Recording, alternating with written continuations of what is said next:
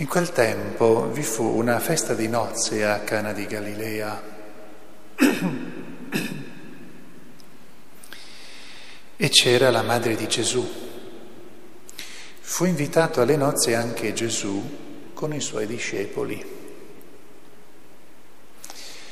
Venuto a mancare il vino, la madre di Gesù gli disse, non hanno vino.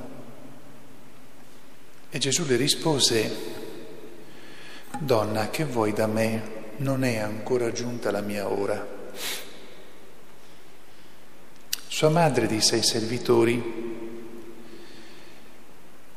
qualsiasi cosa vi dica, fatela. Vi erano là sei anfore di pietra per la purificazione rituale dei giudei contenenti ciascuna da 80 a 120 litri.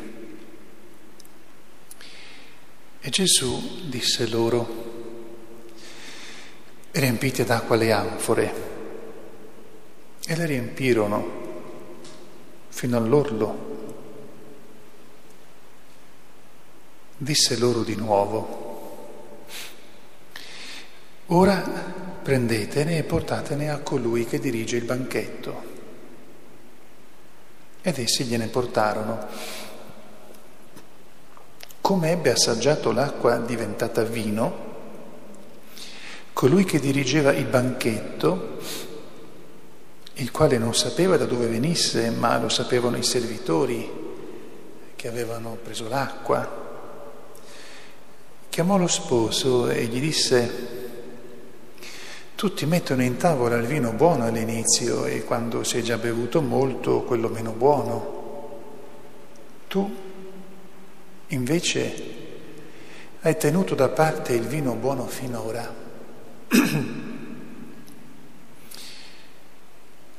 Questo a Cana di Galilea fu l'inizio dei segni compiuti da Gesù. Egli manifestò la sua gloria e i suoi discepoli credettero in lui. Parola del Signore.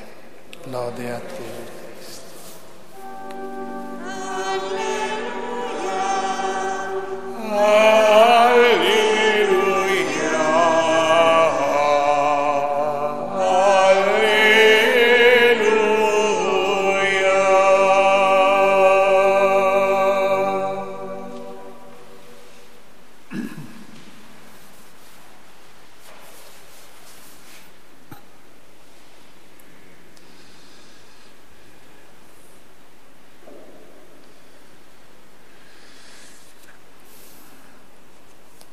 Sia lodato, sia lodato Gesù Cristo.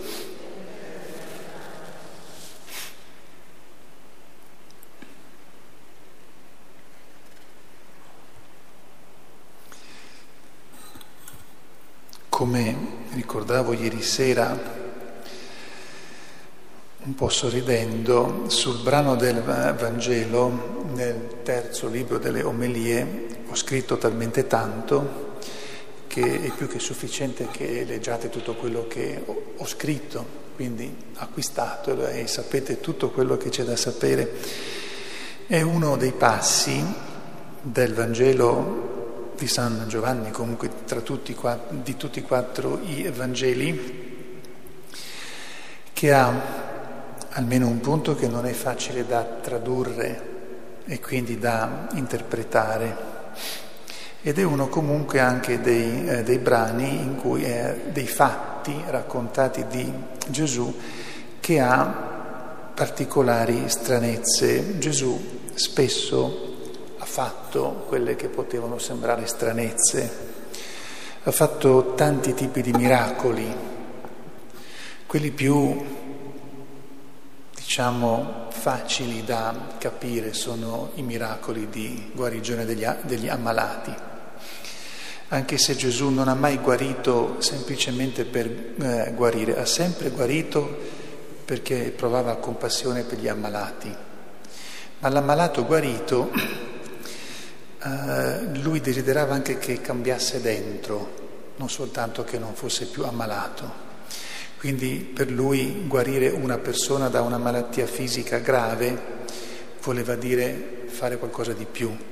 Non sempre magari la persona guarita poteva capire questo, ma vi ricordate che Gesù a un certo punto della sua vita si lamenta quando è nei paesi del lago, si lamenta ed è molto severo.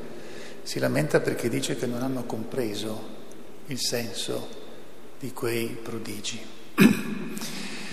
Altre volte fa altri tipi di, eh, di, miracoli, sembra quasi divertirsi, non li fa per divertirsi, ma sembra quasi divertirsi con i suoi apostoli. Vi ricordate quando per esempio cammina sulle acque?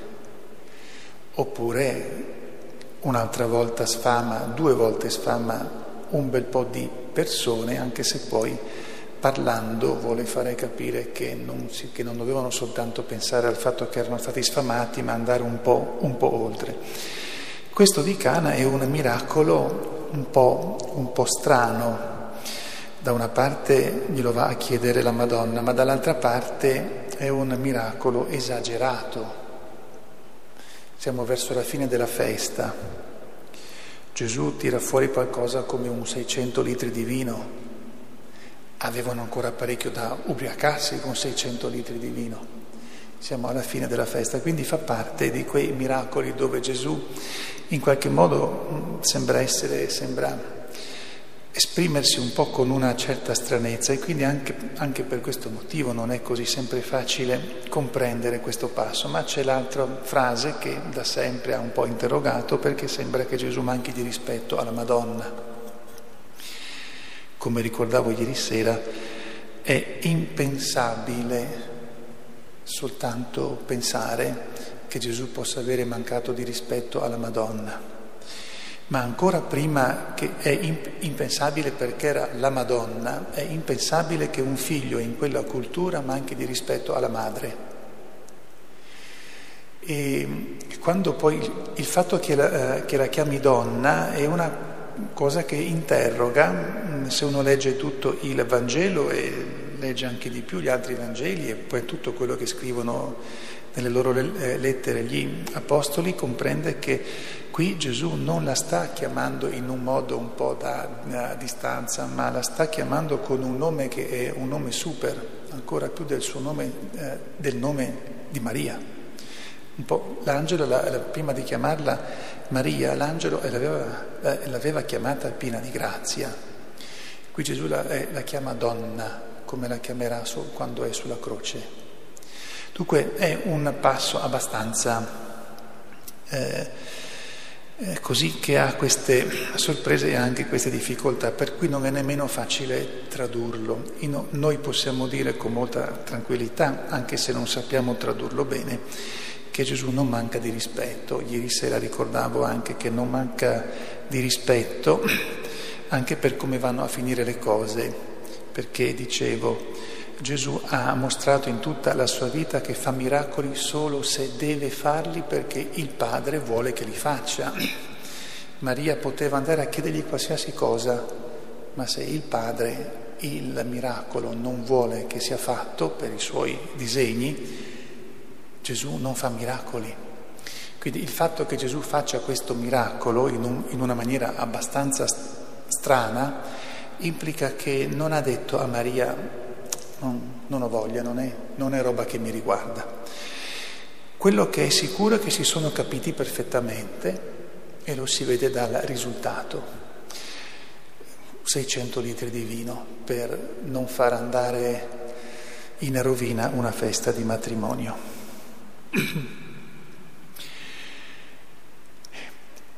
Poi, altro passo un pochettino così, manifestò la sua gloria e i suoi discepoli credettero in lui. E uno dice, ma non aveva già detto prima che eh, credevano in lui? Sì, difatti qui vuol dire piuttosto che continuarono a credere in lui, meglio ancora, rafforzarono la loro fede in lui, cioè la certezza che lui era come indicato da Giovanni, l'agnello di Dio. Dunque siamo davanti ad un fatto ben molto articolato, un fatto, il primo fatto grande con il quale Gesù manifesta la sua potenza e anche eh, la, la manifesta in modo tale che gli apostoli capiranno che più capiscono di Gesù e tanto ancora gli manca da capire, perché capiranno, e Gesù vorrà che loro capiscano sempre di più, che Gesù non è soltanto uno che fa miracoli o che guarisce le persone. Io mi fermo e pongo a me e a voi questa domanda. Che cos'è Gesù per noi oggi? E che cosa andremo a chiedergli? Maria è andata preoccupata che una festa di nozze non si rovinasse. Noi che cosa chiediamo o che cosa chiederemo? E poi l'atteggiamento con cui chiediamo, che è molto importante, soprattutto quando sappiamo che potrebbe non risponderci a quello che noi chiediamo ma invece magari ci sta vicino in un modo diverso, differente da quello che noi gli abbiamo chiesto. Cosa dunque noi chiediamo a Lui? Come andiamo vicino a Lui? L'altra domanda con la quale termino è, riguarda la Madonna, appunto, che posto ha nella nostra vita Maria Santissima? Nel Vangelo Maria compare poche volte nei, eh, nei quattro Vangeli, ma quelle poche sono fondamentali. E questo ci fa capire che anche se non se ne parla tanto nei Vangeli, anche se eh, Maria parla poco, quelle volte che parla le sue parole hanno un peso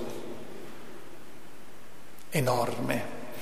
Allora, che posto ha nella nostra vita Maria Santissima? quale intimità abbiamo con lei e, termino davvero, forse è il caso che io e voi nella, nella nostra giornata spesso preghiamo Maria Santissima, Gesù, perché ci facciano conoscere il rapporto che c'era tra loro due.